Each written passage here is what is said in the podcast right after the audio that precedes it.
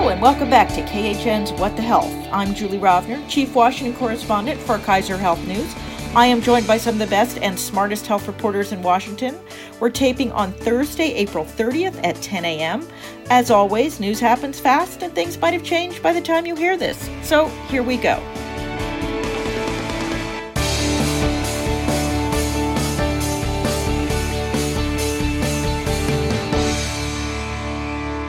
Today we are joined virtually by Caitlin Owens of Axios. Good morning. And we welcome to the podcast Mary Ellen McIntyre of CQ Roll Call. Thank you for joining us, Mel. Hi, Julie. Thanks for having me. And later in the broadcast, I will talk to KHN's Carmen Heredia Rodriguez about the latest KHN NPR Bill of the Month. This month's patient thought she might have COVID 19, went to the doctor for what was supposed to be testing and treatment at no cost to her, and who could have seen this coming, got a really big bill. But first, the news. And guess what? We have some non COVID news. This week, the Supreme Court decided an Affordable Care Act case, but not that Affordable Care Act case. That one, the one that could invalidate the law, won't be heard until later this fall. This case involves something called risk corridors, which are payments the government promised to insurance companies to protect them from really big losses in the then brand new Obamacare marketplaces in 2014, 2015, and 2016. Republicans in Congress uh, saw that stopping the payments could be a way to undermine the law, and they did that. Insurers, not surprisingly, sued, and they won. I generally refer to this case as the quote bad business partner case because it asks the court whether or not it's okay for the federal government to basically invalidate a business contract. The ACA specifically said insurers, if you take this risk and you lose, we will cushion your losses. And by eight to one, the high court said no, if the federal government promises to pay, they basically have to pay to the tune of $12 billion. So this feels really old, but I still think this case is important, and maybe it tells us something about what the court might do on the bigger case earlier this year. What do you guys think? I think most notably, obviously, it, it might tell us a little bit about the Texas case, but it also tells us about some other lawsuits. I mean, there are a lot of other risk corridor lawsuits that are sitting in lower courts that have sort of been on hold for this Supreme Court lawsuit these will likely, I imagine, get picked up again with the lower courts taking guidance from the Supreme Court. It might also give some sense as to how the court will address the CSR lawsuit. That those are those cost sharing reduction payments um, that House Republicans had sued um, then Obama Secretary Burwell over. Um, and has kind of gone on for years when the Trump administration decided to stop paying the CSR payments. And those were payments to insurance plans that helped cover some out of pocket costs for certain lower income individuals. Um, so that lawsuit is, I believe, still pending in the court, and you know, might this this might be some indication of how the court would view that lawsuit too.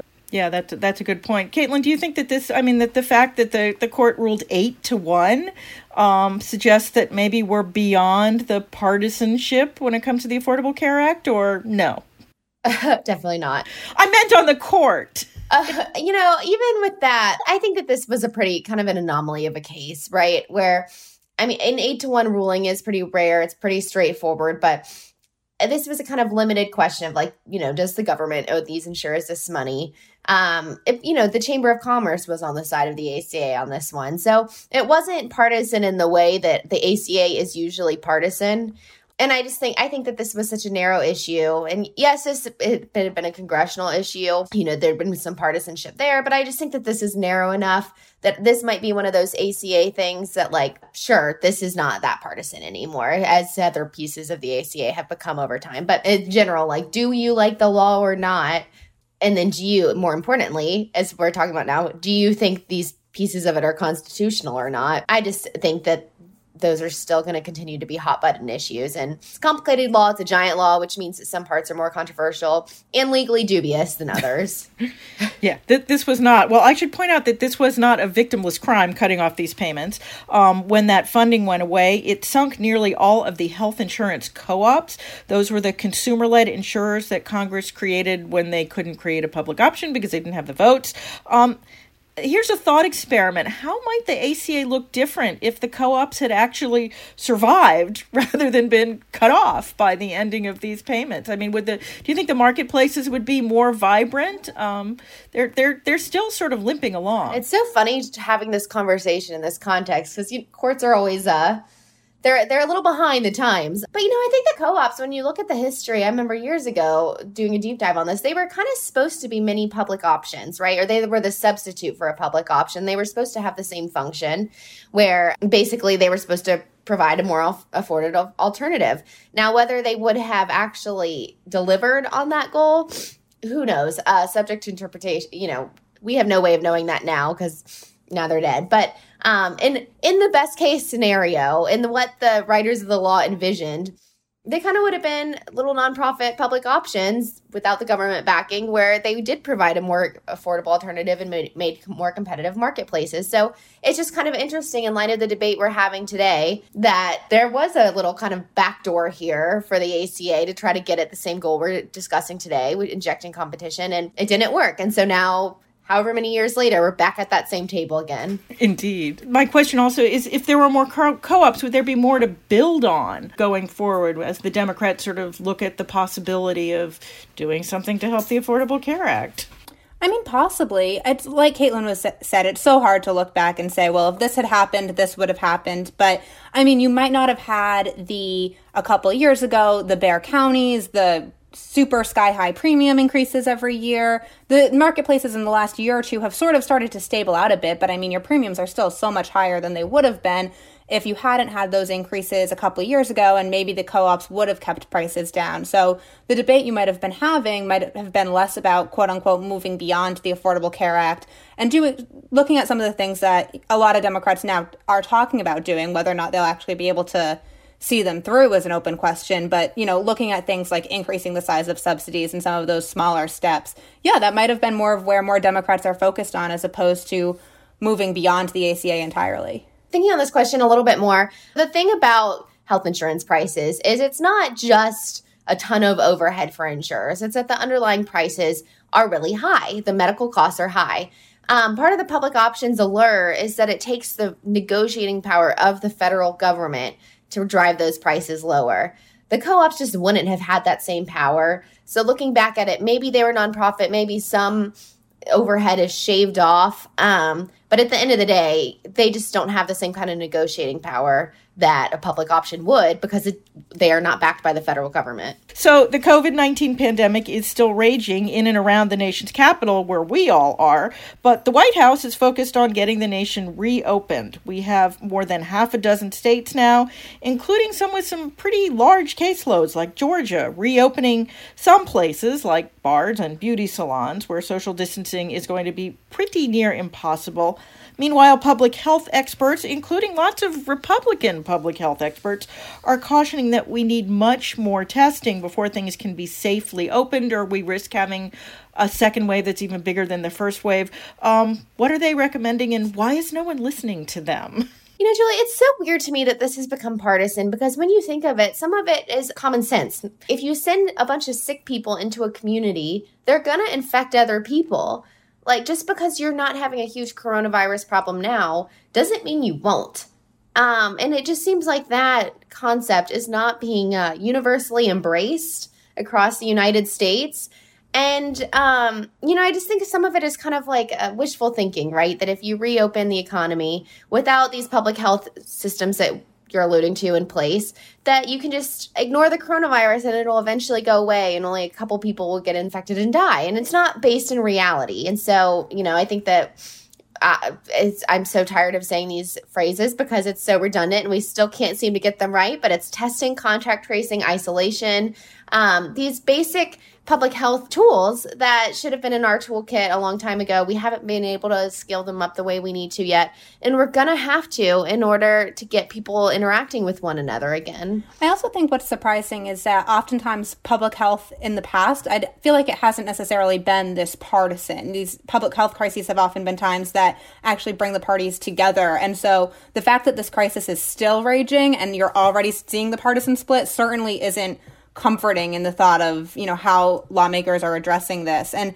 I mean, just in terms of some of these places reopening, what I think is really interesting is that as you're thinking about reopening bars and restaurants, I mean, I don't know about you guys, but I haven't spoken to anyone who is saying, I feel comfortable going to have a meal at a restaurant right now.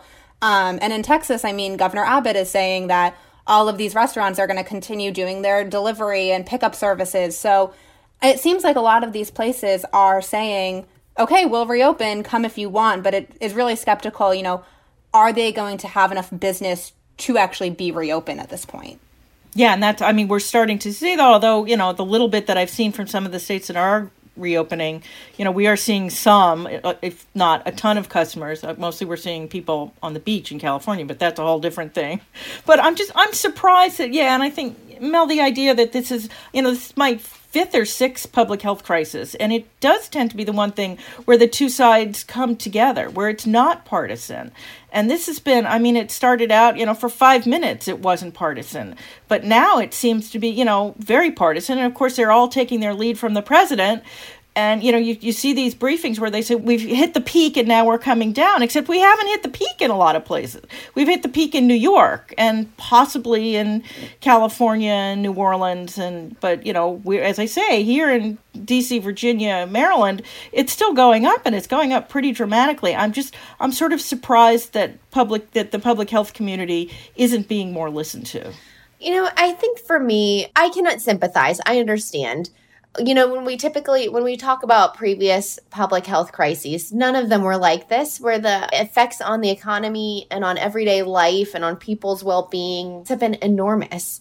And I understand just kind of the desire to want to move beyond that and start putting the economy back together and just to get outside and to see your loved ones and kind of accept additional risk. I mean, but as we've been saying, the problem is it's just not realistic. It's kind of a lack of acceptance of the situation, right? Where just because we're tired of the consequences doesn't mean, and you see this over and over again, the economy is not going to rebound just because we want it to and we want to ignore the coronavirus. The coronavirus is going to get worse. That's going to have an economic effect if it's not handled correctly. And the only way out of this is to kind of really take a public health approach. And it's not just us. I mean, if you look around the world, every single, co- I mean, it's terrifying. Every other country is grappling with basically exactly the same thing. It's also really striking. I mean, you have Anthony Fauci, pretty much every public health expert that I've spoken to in the last several weeks saying there is a very probable chance that in the next coming couple of months we have a second wave of this and that will come sooner rather than later if you open prematurely and you don't have the means and the capacity to like Caitlin was saying test and contact trace and isolate cases and all of that. And I'm no economic expert but I imagine that if you have that second second wave sooner and it kind of you know, as you're starting to get the economy back up, it kind of all comes crumbling down. It's probably even worse than we are right now. Yeah, that's that's well. So we had a curious interlude this week. President Trump was very slow to invoke the Defense Production Act to get more ventilators made, but he has now used it to force meatpacking plants to stay open, despite several major COVID outbreaks at plants around the nation. Why is he so interested in the meat supply? I presume it's not just because he's a meat eater. That's a great question. Uh, I cannot pretend to know why the president is so interested in meat. Um, but, you know, I think that obviously food supply is a really critical issue. I think a big fear, whether it's grounded in reality or not, is that we will experience food shortages. Um, and I think that this might be kind of one of those emotional things where, yes, we could experience some kind of meat shortage um, if all the meat production plants stop operating, right? Like that's just kind of common sense. Uh, on the other hand, first of all, not everyone needs meat to eat. That doesn't mean we're going to have an overall food shortage. But big picture, this is kind of a petri dish of what we've been talking about, right? Like just because you're ordering these meat production plants to operate and bring their workers in, or you can, I guess you can't order, you can order them to be operating, but you cannot force people to come to work, right? People can take sick leave or quit or whatever. You can just have all kinds of problems where if all your workers are sick, that's really going to affect your output. Axios wrote today about how um, this could be a major liability issue where it becomes very legal. This is just, this could be another case of wishful thinking where just because you're telling these workers in these meat production plant, plants to be operating and go back to work, that doesn't mean there's not going to be huge problems, which could potentially preclude them from doing so. Well, that's that's sort of what struck me about this that he said that the plants have to stay open, but don't worry if your workers get sick and die, we're going to give you liability protection so they can't sue you. Um, it, it strikes me as the maybe that's not the way. I mean, I, I get the point about protecting the meat supply, and I think that Trump is very worried about, you know, he obviously one of the reasons he wants to open up is he's worried about his reelection. He's worried about, you know, the people who are stuck inside and not sick and not making any money, and the idea that they could then go to the grocery store and not only not be able to get toilet paper and flour, but not be able to get meat freaks him out. Um, but I feel like this sort of the, the liability part of this has been sort of undercovered. That's a lot of these meat packers have wanted, you know, have been up against OSHA for a really long time. I think you're going to see these liability issues coming up a bit more in the next aid package that Congress is considering.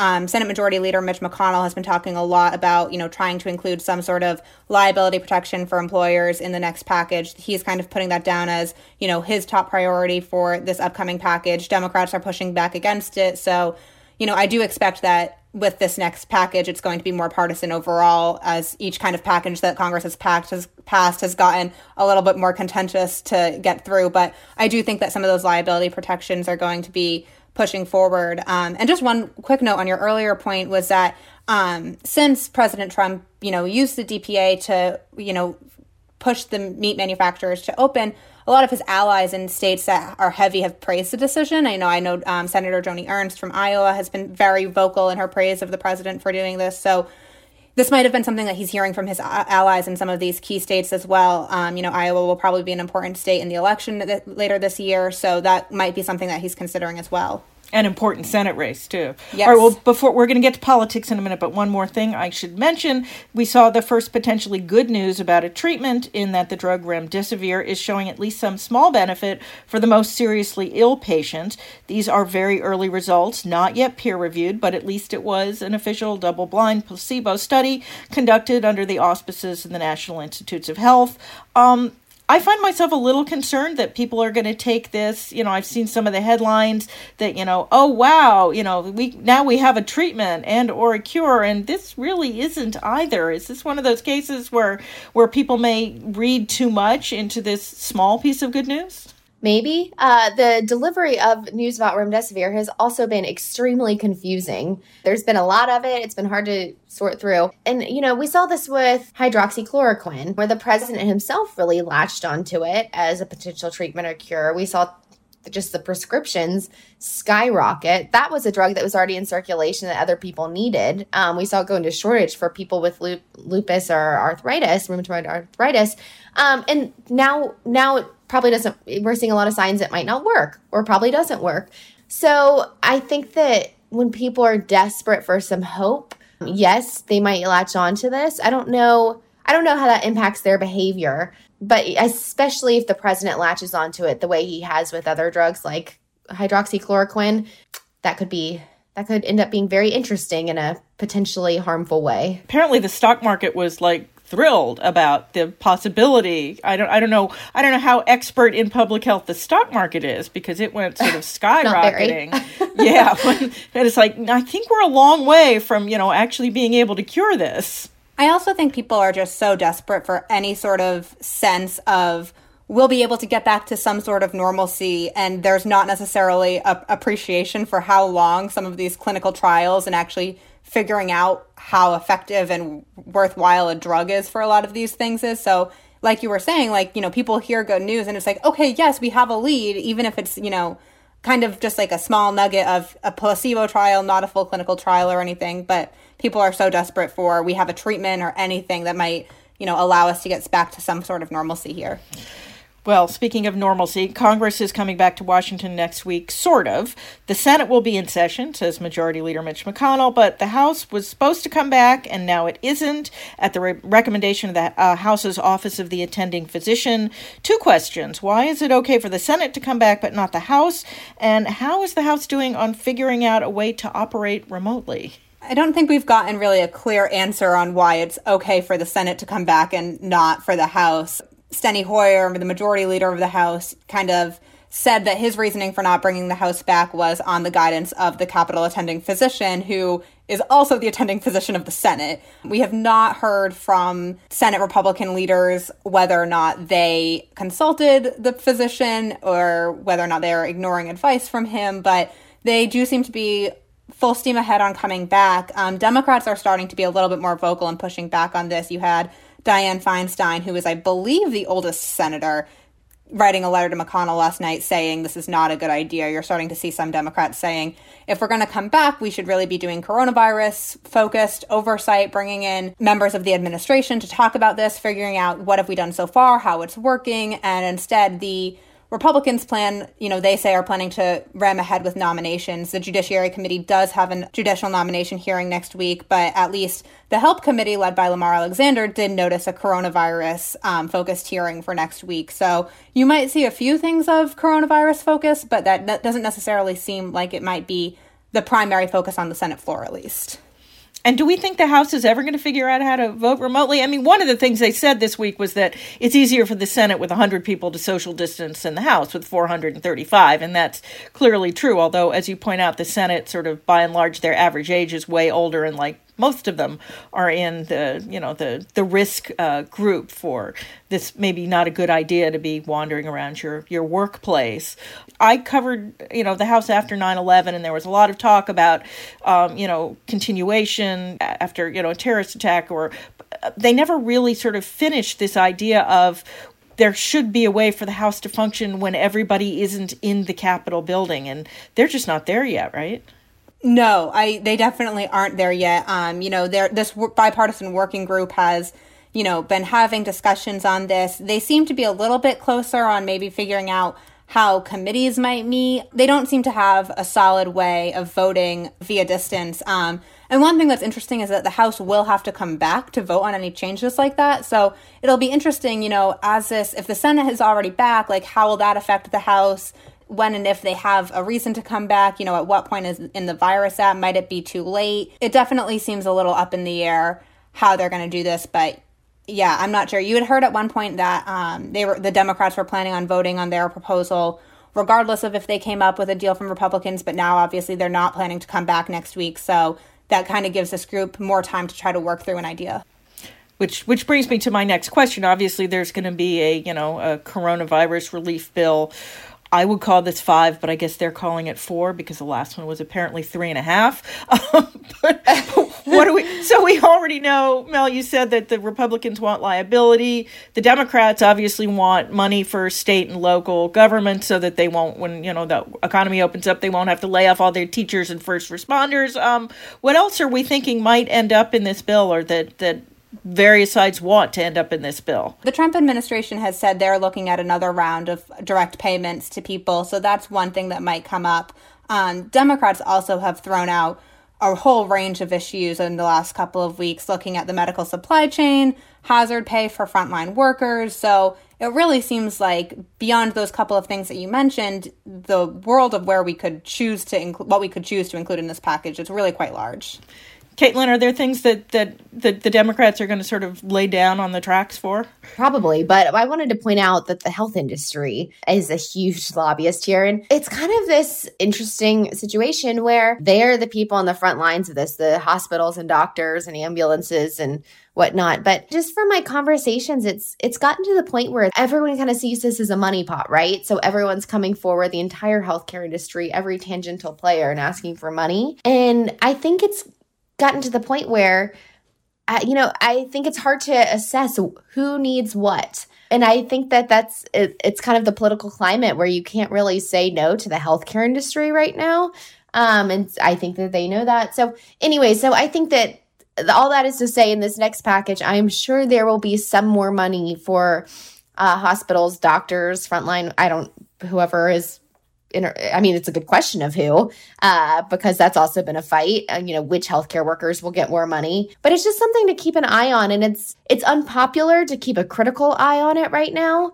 But it's I think there's some murmurs about okay, are we really uh, tracking this money flow when it comes to these healthcare providers, and are we allocating it in a very in a fair way? Yeah, there's uh, there's certainly been a lot of stories about how you know the the richer hospitals are getting more of the money than the hospitals that are just barely keeping their doors open. Um, all right, well, obviously we will have more on this next week. Um, one more thing I wanted to address this week, and I have labeled this last topic "Palace Intrigue," um, but I don't mean it lightly. There were a bunch of stories last week that Alex Azar might be on his way out as Secretary of Health and Human Services, that the president is unhappy with how his agency has handled the pandemic, or equally likely the president is looking for someone to blame. Uh, the president denied that he was going to fire Azar, and so far Azar is still there. But there's a deeper question here. Does all the jostling among Trump aides who are trying to do their jobs and not anger the boss and maybe try to shoot down their rivals at the same time actually detract from the effort of trying to combat the pandemic? They do not seem to all be sort of rowing in the same direction here. I don't see how it couldn't hurt the effort. I mean, these are the people tasked with running it, and their minds are clearly elsewhere, if not their actions. Part of it is just Trump's management style. It's been well reported on, well documented. It's chaotic. It just is. A lot of this is managing the boss. So, you know, Azar's greatest sin recently uh, is that the White House suspects him of kind of um, having a hand in leaks that portray Azar as the hero that was trying to sound the alarm early while the White House and the president himself did not listen. That is like a huge no no in Trump world.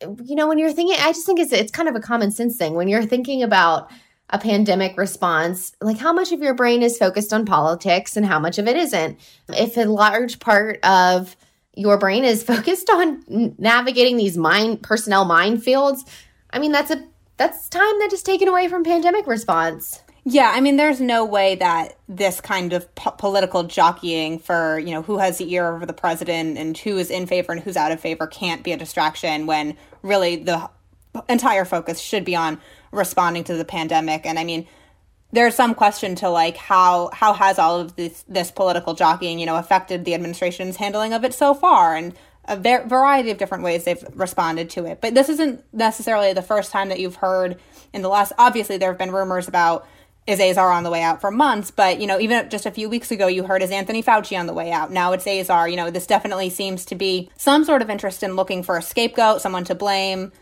in sort of how the administration has responded to the pandemic in the last several weeks, and especially the beginning of it with the botched testing rollout and everything like that. So, yeah, of course, that's going to, you know, take away from your ability to truly focus on it. And it's got to be really difficult for, you know, all of just the rank and file career staffers at HHS who are trying to deal with this to, you know, kind of be every which way on where the secretary is going. I mean, that can't be helpful for just your regular employees there. So, yeah, there's no no way that this is necessarily a good time for this, but I think it's a little bit inevitable also that it's also happening. I think it's crazy. It's just gotten to the point some of the people who are assessing the situation say, "Okay, Azar cannot get fired right now because that would be crazy, right? We're in the middle of a pandemic response." But then the counterpoint to that is that things are already so crazy. Like if the HHS secretary gets fired in the midst of a pandemic, it's kind of about the same level of chaos as the status quo, which is a wild thought. It is, and you're right, and it would be.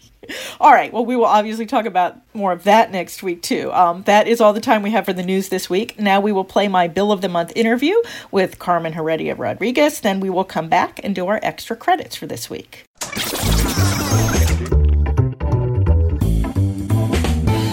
Are pleased to welcome to the podcast my Kaiser Health News colleague, Carmen Heredia Rodriguez, who wrote the current bill of the month. Welcome back to the podcast, Carmen. Thanks for having me, Julie. So, this month's bill is, not surprisingly, about a patient who thought she might have COVID 19. Who is she and what prompted her to go to the doctor? Anna Davis Abel is a graduate student studying creative writing at West Virginia University, and she developed symptoms, particularly a low level fever and a cough, a couple of days after she came back from a literary conference in San Antonio, Texas. She also lives with lupus, which is a chronic autoimmune condition that makes viruses, like obviously the novel coronavirus, and things as simple as the flu really dangerous for her. So she went ahead and went to the doctor in order to get checked out to see what was the cause of her symptoms. And this was pretty early in the, you know, before there was even a pandemic declared, right? This was early March. So she went to the doctor the same day the WHO declared the pandemic. And in West Virginia, there hadn't been any cases identified yet. And West Virginia, I think, was the last state to have cases, if I remember correctly. Correct. It was the very last state to identify a case.